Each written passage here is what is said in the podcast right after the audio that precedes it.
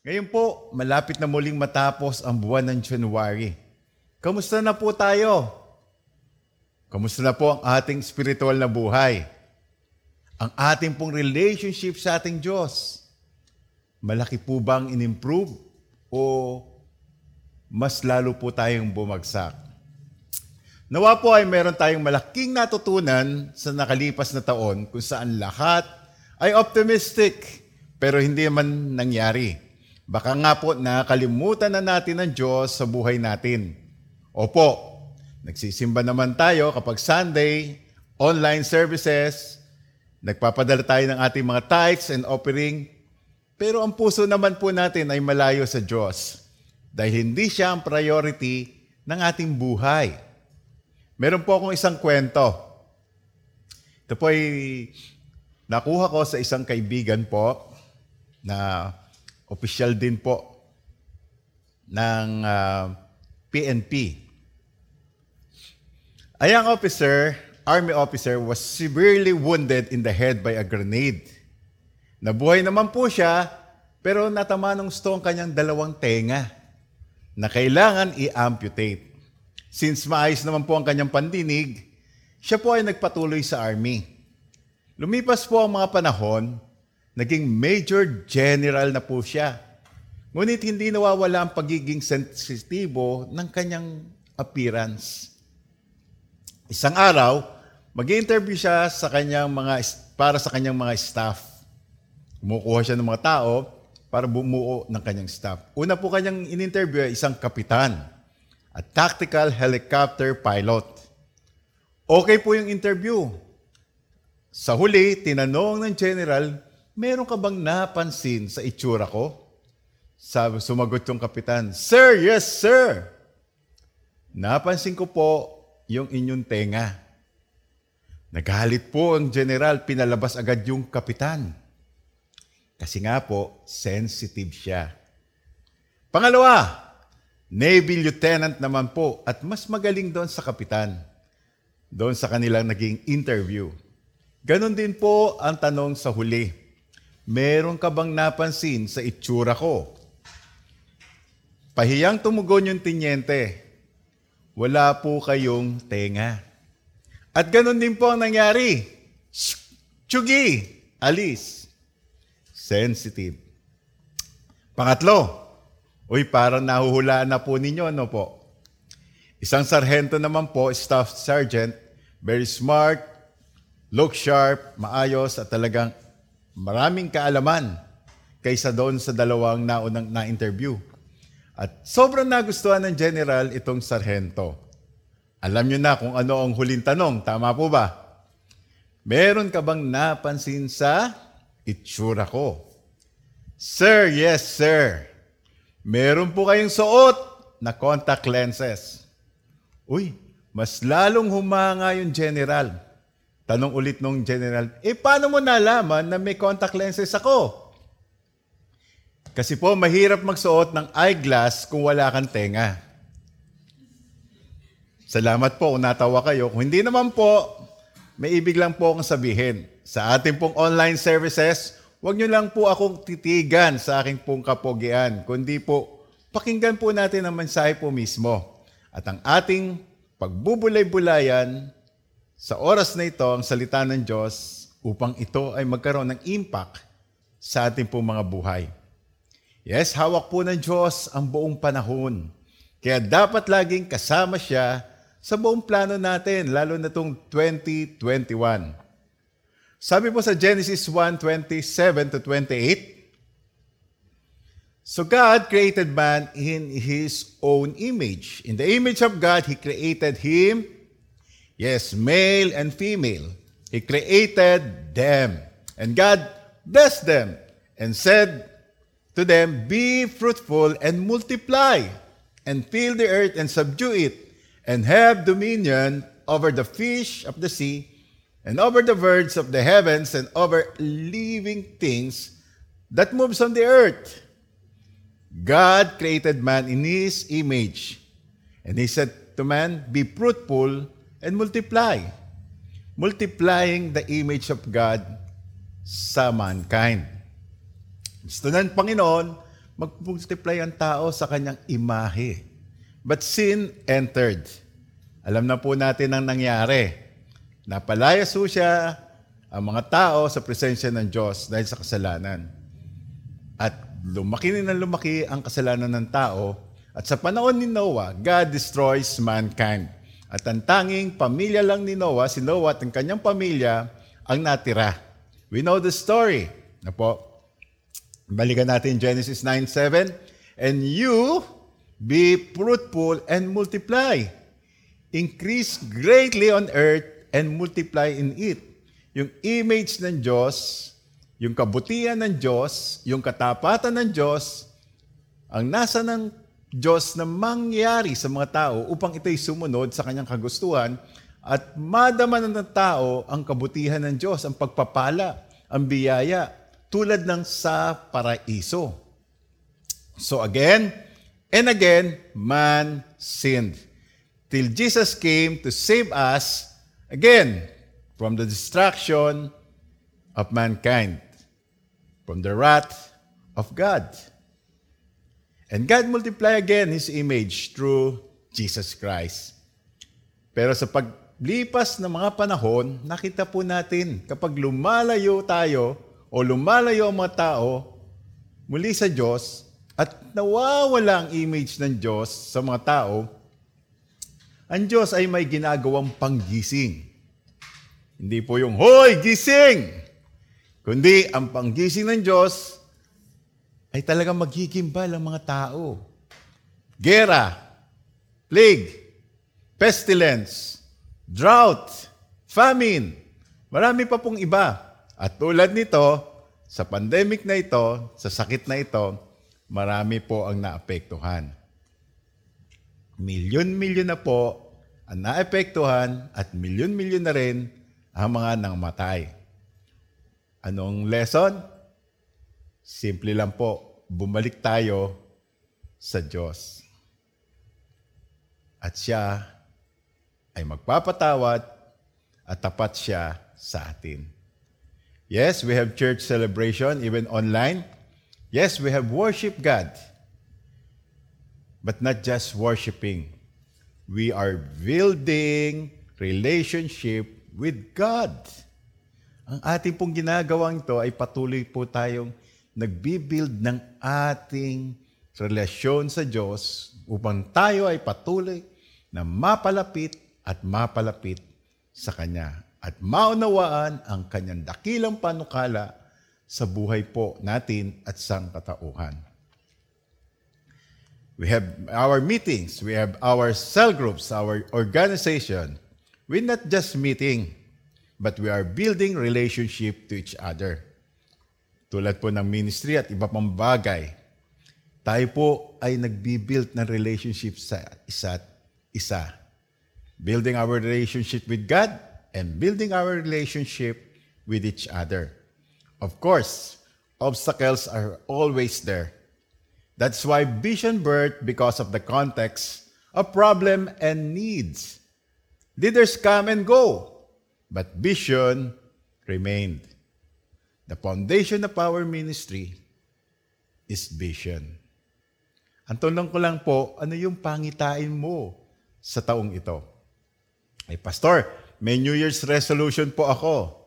Yes? Ang tanong ko lang eh, kasama ba doon si Lord? Anong gagawin mo naman para kay Lord? Sabi yung New Year resolution.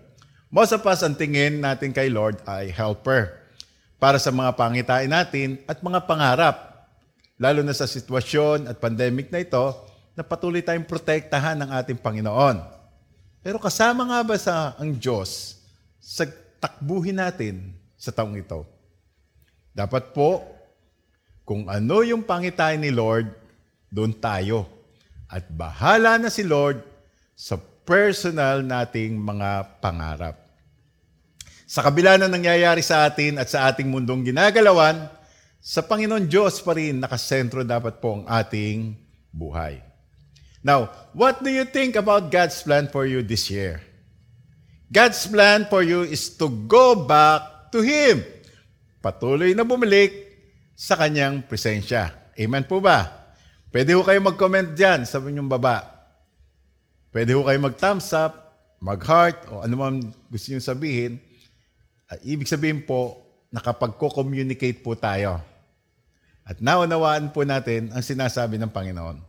Pagbulay-bulayin po natin ang isang panahon o isang parte ng buhay ni Apostol Pablo dito po sa Acts 20, chapter 20, verse 17 to 31. Ha?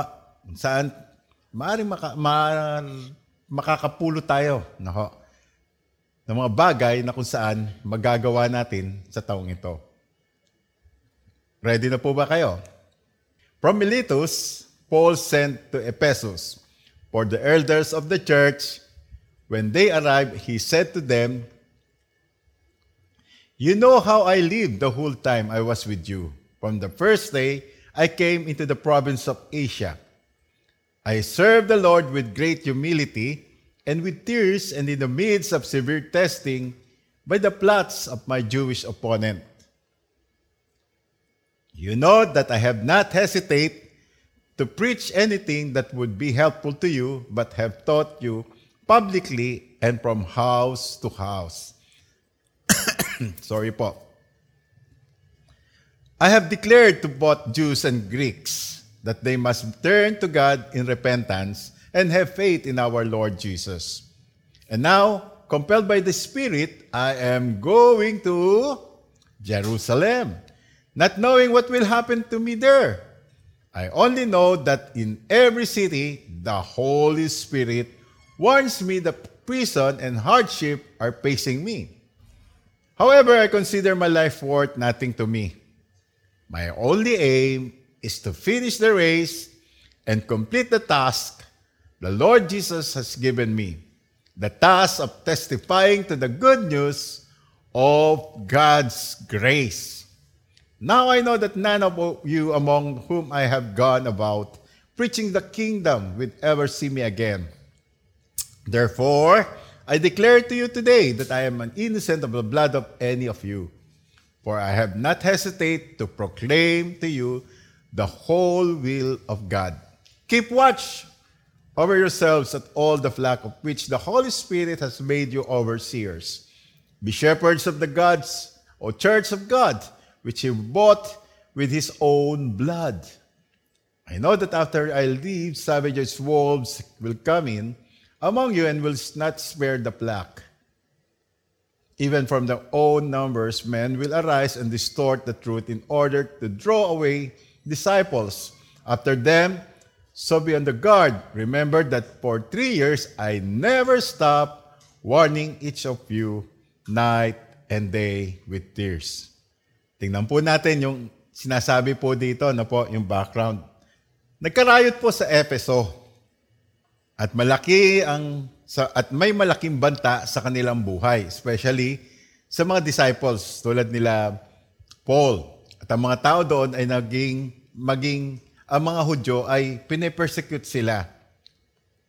Po, kaya kung babalikan po niyo yung Acts 19, makikita niyo po yung background doon. At talagang hindi na sila makabalik pa sa Epeso. Medyo umupa po ang tension, pero nandun pa rin po ang banta. Kaya noong nasa Miletus siya, pinatawag niya yung mga elders ng church sa Epeso at doon ay binilinan. I believe we could learn from Paul's journey and teaching sa pagtahak niya, no? o sa pagtahak natin sa taong ito. Now, how to walk in 2021? Paano nga ba tayo lalakad sa taong ito? Siguro, babalikan natin yung nakaraan, nangyari, eto, iniiwan natin to, hinaharap natin ang panibagong taon. Tulad ni Paul sa kanyang sulat na ito, ay makaka-relate po tayo dito sa mga pangyayaring ito. Of course, si, si Luke po ang sumulat ng Acts at dito po natin kinikwento sa atin yung ginawa ni Paul. Una po, embrace the situation.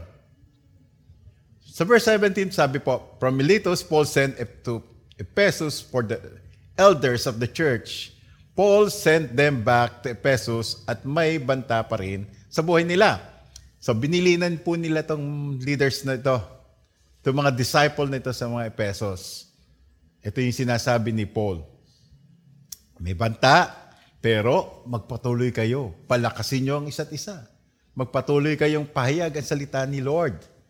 At maging maingat sa bawat sandali. Yes, not our, we are not prepared for the place for our comfort and pleasure. But what God brought to, uh, unto us ay yung mga bagay na kung saan hindi tayo sanay. Hindi pa tayo komportable. Yung taon na nangyari, hindi tayo komportable. But we keep on going, preaching the word, teaching the word, at patuloy tayo nagpapalakas sa pagbabasa at pagde-devotion natin, pananalangin. At nawa, yung dati nating hindi nakasanayan ay patuloy tayo nasasanay ngayon, binibuild up yung relation natin, relationship natin sa Diyos at sa ating kapwa. So at the end of the day, no regret ang nangyayari.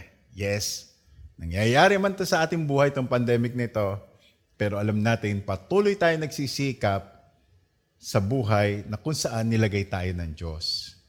Tulad nitong mga elders ng nitong uh, mga disciples sa Epeso. At maging si Paul, naranasan niya to. Alam po ninyo, nung binomba ng Amerikano yung Hiroshima at Nagasaki, alam po natin yung pagbomba dyan no, ng World War II, all life died because of radiation. Na po, yung nuclear reaction nito nang nangyari. Kaya lahat po ng living things doon, tao man, halaman man, hayop man, patay po ito lahat. Pero lumipas sa mga panahon, pag binalikan natin yung Hiroshima at Nagasaki, ang laki po ng pagbabago. Naging maganda po yung lugar, marami na po ang magagandang halaman na napuho doon, kakaiba, at maraming nagawa yung reaction na ito no, sa buhay po ng mga taga Hiroshima at Nagasaki. May mga masamang nangyayari, pero at the end, or paglipas nito, may bagong sumisibol na kung saan ay muling binubuhay ng Diyos. Yan po ang buhay doon. Meron din po, alimbawa po, tulad din po nitong panahon natin ngayon. Wala na kasi po yung dating panahon eh, na kung saan pag pinipicturean ka, may film na po na nakikita natin para ma ito ay ma-develop. Ngayon kasi mga ano na eh, no, madali na Dati po, karamihan ganyan. Pag nidevelop mo, yung mga pictures. Yung pictures po, dinidevelop sa dark room. It takes time. Matagal po ang nangyayari. But sa life ni Paul, he embraced the dark situation in his life. Sa mga pag-uusig, sa mga kahirapan, sa mga shipwreck na nararanasan niya, sa mga paghugpit sa kanya, pagpalo, pagdura, pagyarumurak ng kanyang uh, personalidad. Na po, in-embrace niya lahat ito, tinanggap niya lahat ito sa kanyang buhay dahil sa paglilingkod sa ating Panginoon. Pandemic may be our dark situation right now, but God is taking time to develop us. Tingnan niyo kung yung mga katabi niyo, kung nade-develop na po ba sa inyo. Ayan. Joke lang po. Pero tingnan nyo natin ang ating sarili. Kamusta po ang ating sarili? Nade-develop po ba tayo sa ating pag-ibig sa Diyos? Mas lumalalim po ba tayo sa ating pagkakilala sa Kanya? Mas nararanasan po ba natin ang Kanyang pag-akap sa atin sa kabila ng maraming pagsubok na dumadating sa buhay natin? Tandaan po natin, always embrace any situation in our life, especially in this dark situation. Pangalawa po, ano yung una? Embrace your Yes, embrace the situation. Pangalawa po, accept the pain. Sa verse 19 po, Acts 20 verse 19, I serve the Lord with great humility and with tears, and in the midst of severe testing by plots of the Jewish opponents. Grabe ito nararanasan niya, no? Sabi ni Paul, we know kung gaano kahirap yung pinagdadaanan ko Nagpapakumbaba ako, umiiyak ako sa mga ginagawa sa akin, even yung mga kababayan ko, even yung dati kong mga kasama, pinarurusahan ako. Grabe yung pagsunod ni Paul sa Diyos sa kabila ng kanyang paghihirap. Church was birthed by suffering of Jesus Christ. Sa kanyang pagkapako sa krus, doon po isinilang ang church. So with the servant, the suffering servant, such a difficult task to be a follower of Christ. Do you suffer in pain when you lost someone or something else? Umiiyak tayo. Dadalamati tayo. O kaya ay kakaranas ka ng hirap sa buhay na ito at patuloy nahihirapan kang sumunod sa Diyos. Apo, grabe po ba ang nararanasan natin? Yes, lahat po tayo dumadanas. Lahat po tayo ay may nararanasan ng iba't ibang klase sa buhay na ito. At I believe na patuloy tayong makakaranas ng mga bagay na ito upang madama natin na may pain sa pagsunod sa ating Panginoon to increase our faith, to increase our love sa ating Panginoon. Kaya magpakatag po tayong lahat. Maging matibay tayo. Let us all stand still in the presence of God and accept every pain na mangyayari sa atin. Kamakailan lang po, namatay po yung aking kaibigan. Inaanak ko rin si Ronnie Tabile. Nauna po yung kanyang asawa, last November po yata ayon. Po, sila po ay parehong masipag sa gawain ng Panginoon. They devote themselves, they devoted themselves sa paglilingkod sa Panginoon. Pero kinuha na sila ng Panginoon. Ano po? At maiisip po natin bakit nangyayari ito sa buhay ng tao. At naiwan po nila ang dalawa nilang anak na lalaki. Well, hindi po natin alam ang layunin ng Diyos sa buhay nila. Pero isa lang nasisigurado ko, hindi po kasi ito ang ating destination. Sa presensya po ng Diyos sa langit, doon ang kapahingahan at destination po natin lahat. Just embrace the situation and accept the pain sa buhay natin to. Ang buhay po ng Kristiyano hindi masayang palagi. Merong roller coaster na nangyayari po sa buhay natin to. At narating panahon, panahon na handoon po tayo sa kaligayahan, sa piling ng Diyos. Amen po ba? Yes, just click Amen, heart or thumbs up. Pangatlo, yes, tatlo na. Hold tightly to the truth. Panghawakan po natin mabuti ang katotohanan, ang salita ng Diyos. Understand the wise. Bakit nga ba? Verse 20 to 21. You know that I have not hesitated to preach anything that would be helpful to you, but have taught you publicly and from house to house. I have declared to both Jews and Greeks that they might turn to God in repentance and have faith in our Lord Jesus. Ganda po ng salita na ito, no? Sabi ni Paul, nagpipreach ako in public. Nagtuturo ako house to house for salvation of the Jews and the Greeks. Hindi ko inaalintana ang anumang panganib. Inaakap ko ang anumang sitwasyon, tinatanggap ko ang hirap na ito para lang maipahayag na si Jesus ay Diyos.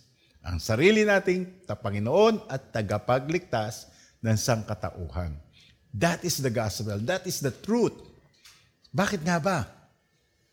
That is why meron tayong mission and vision na ito ay hindi nababago. It is not changed. It's a sec- it is a sacred. It's about winning soul and making disciple. Napansin ko maraming Christian hindi po confident mag-share ng gospel. Na po, walang confident. Naalala ko tuloy isang kwento sa magtatay po. Sabi nung anak sa tatay niya, Daddy, Daddy, ano nga po ba ang kaibahan ng confident at confidential? Sabi nung daddy sa anak, Anak, ikaw ay aking anak. And I'm confident about you, about that. Pero yung kaibigan mo na nasa kabilang bahay ay anak ko rin. Yun ay confidential. Salamat po sa natawa. Buti na lang dito, may mga fans ako dito. Tumatagatawa ko. Ano nga ba ang bagay sa ating buhay na dapat tayo maging confident? Maraming tao po, pag dumarating sa panahon ng, bawa interview o sitwasyon na uh, magsasalita, mag-share, parang nahihiya. Yes. Oh, naranasan ko rin yung dadating ka sa, sa mag-a-apply ka ng trabaho, may mag interview sa iyo. Yan, di ba? Uh, nakakakaba. Natural yun. Pero dapat confident ka doon sa iyong mga sinasabi, sinasagot. Matanggap ka man o hindi, okay lang, basta confident ka. Now, methods change. Yung healing, finances, praying, at iba pa. Ginagawa po ng church yan. Maging sa food, pagkakaloob, at namang bagay. Don't make the method to be the mission of the church. Discipleship is the center. Make the gospel. Share the gospel. I mean, Do the cell meetings and home Bible studies. Keep awake. Gospel is the good news. Share the good news. Hold on the truth. Ano mang bagay yan, dapat confident tayo kasi kasama natin si Lord. At ito yung katotohanan. At hawak natin yung katotohanan. Huwag ho tayong mangimi sa paghayag ng mabuting balita. Pang-apat at last,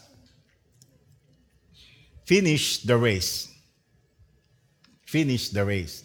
Finish what have you started.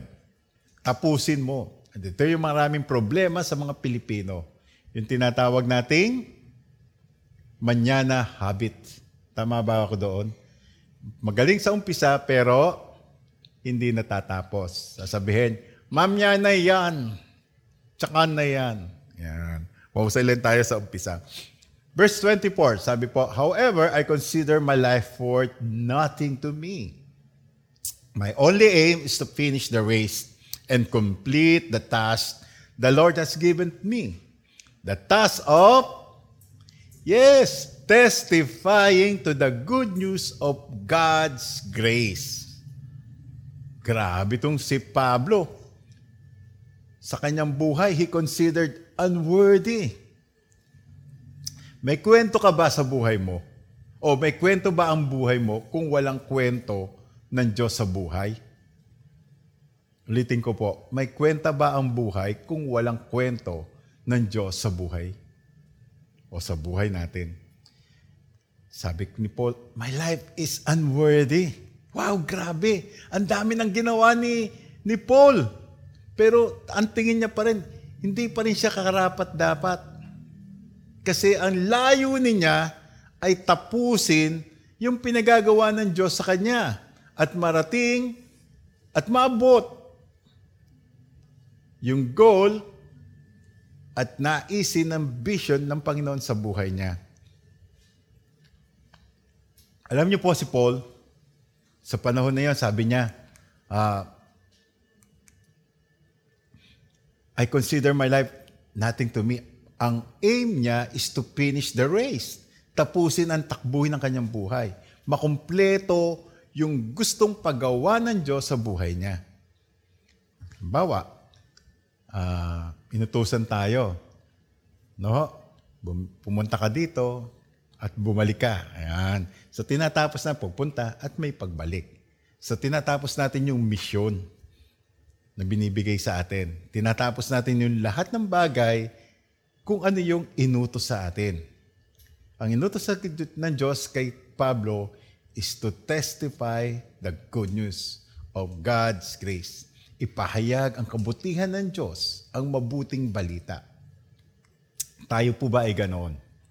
Pinahayag po ba natin ang mabuting balita ng Diyos? Ayan. Alam po niyo, ang goal doon, pag tinuloy-tuloy po natin doon sa binasa ng mga verses, ang goal ni Paul ay makabalik muli sa Jerusalem. No? Makabalik uli sa Jerusalem at doon makapag-share ng gospel. But the Lord has more than pa sa gustong pagawa kay Paul. Alam niyo kung ano yon? Makarating ng Rome. Na kung saan nahandoon ang power. Nahandoon ang sentro ng sibilisasyon. At dahil ang Roma ang gumagalaw, yung imperyo ng Roma ang gumagalaw, kumakalat sa buong mundo, dapat makasabay doon ang gospel ng ating Panginoon. Si Paul hanggang Jerusalem lang. Pero si Lord hanggang Rome ang gusto kay Paul. At yun na nangyari. Sa buhay po natin, marami po mga pangyayari. May gusto tayong abutin, makatapos ng ganitong pag-aaral, makatapos ng ganito, kumita ng malaki, maayos ang buhay, yan, mga bagay na yan. Pero si Lord, malaki pa yung gustong pagawa sa atin. Hindi mangyari kasi hindi tayo lumalakad unti-unti sa kanyang kalooban. Malaki po ang pangarap ng Diyos sa bawat isa sa atin. Lakihan po natin ang ating pangarap. Abutin po natin yung nais ng Diyos. Isa pong mahusay at matulin sa takbuhan sa buong mundo, ito pong si Usain Bolt. Ayan po siya. The greatest sprinter of all time. Ayan.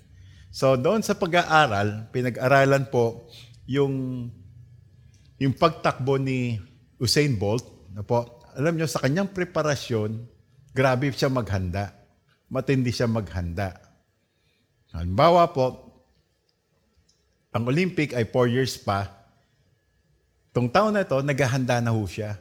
May mga training na siya at may mga sinasalihan ho siyang karera para ma-enhance pa yung kanyang bilis.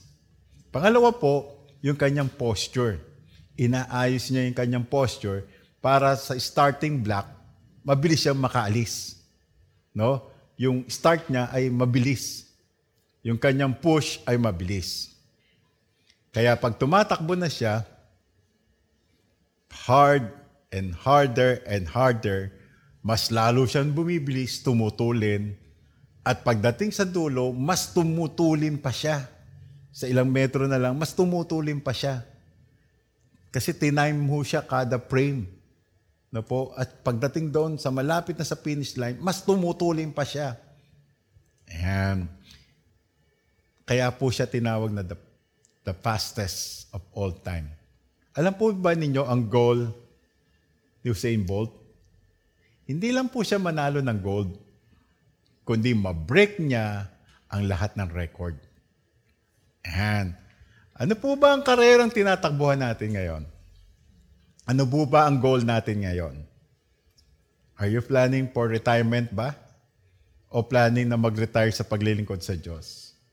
Are you planning to increase your capacity? Or are you planning to devote time to the Lord? Are you planning to a new job?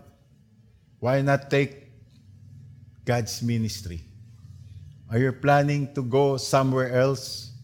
Why not go to other houses near to you and share the gospel? Are you planning for a big celebration? Why not to celebrate in the church? Are you planning for everything that's good for you? Plan with the Lord. Plan what God's plan in your life today. And let the Lord take care of all of it sa lahat ng inyong mga alalahanin. Sa Lord po, walang retirement age. Siya ang magbibigay ng retirement sa ating lahat. Kaya mga kapatid, nag-uumpisa pa lamang ho tayo. Tinatanaw na agad po natin ba ang pagsuko? Ayan, nag-uumpisa pa lang tayo. Huwag pagsuko agad, kundi alam natin aabutin natin ang lahat ng pangarap ng Diyos sa ating buhay at bahala ang Diyos sa ating mga pangarap. Kaya natin to. Kaya natin tapusin ito. Let us all break our previous record to win more, more, more souls and more disciples. Marami pa tayong aabutin. Marami pang gustong pagawa sa atin ng Panginoon sapagkat yun ang goal niya sa ating buhay. Galatians 6.9 Sabi po, and let us not go grow weary of doing good, for in due season we will reap if we do not give up.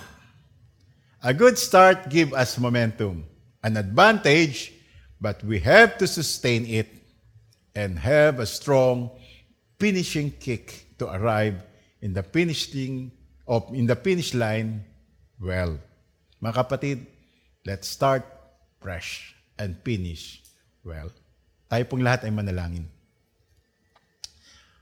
Mapagpala namin Diyos, salamat Panginoon sa araw na ito na binigay mo sa amin, na binigay mo rin kami ng sigla at lakas, mabuting kalusugan, mabuting kaisipan, mabuting sitwasyon ng buhay namin na kami nakakapanatag sa presensya mo. Nawa Panginoon ang aming mga pinag-aralan sa umagang ito ang magbigay sa amin ng inspirasyon sa tatahakin naming paglalakbay sa buong taon na ito. Samahan mo po kami, Panginoon. Turuan mo po kami gaya ng pagtuturo mo sa amin sa oras na ito. At matanaw po namin ang finishing line na nandun ka at patuloy kaming ini-encourage. Patuloy kaming chini-cheer dahil ikaw ang aming goal. Lord God, maraming maraming salamat po. Salamat po sa iyong mga salita. Dalangin ko po, Panginoon, na patuloy mo kami samahan sa oras na ito at sa mga oras pang darating at sa mga araw pang darating, sa mga taon darating pa, mga buwan na darating.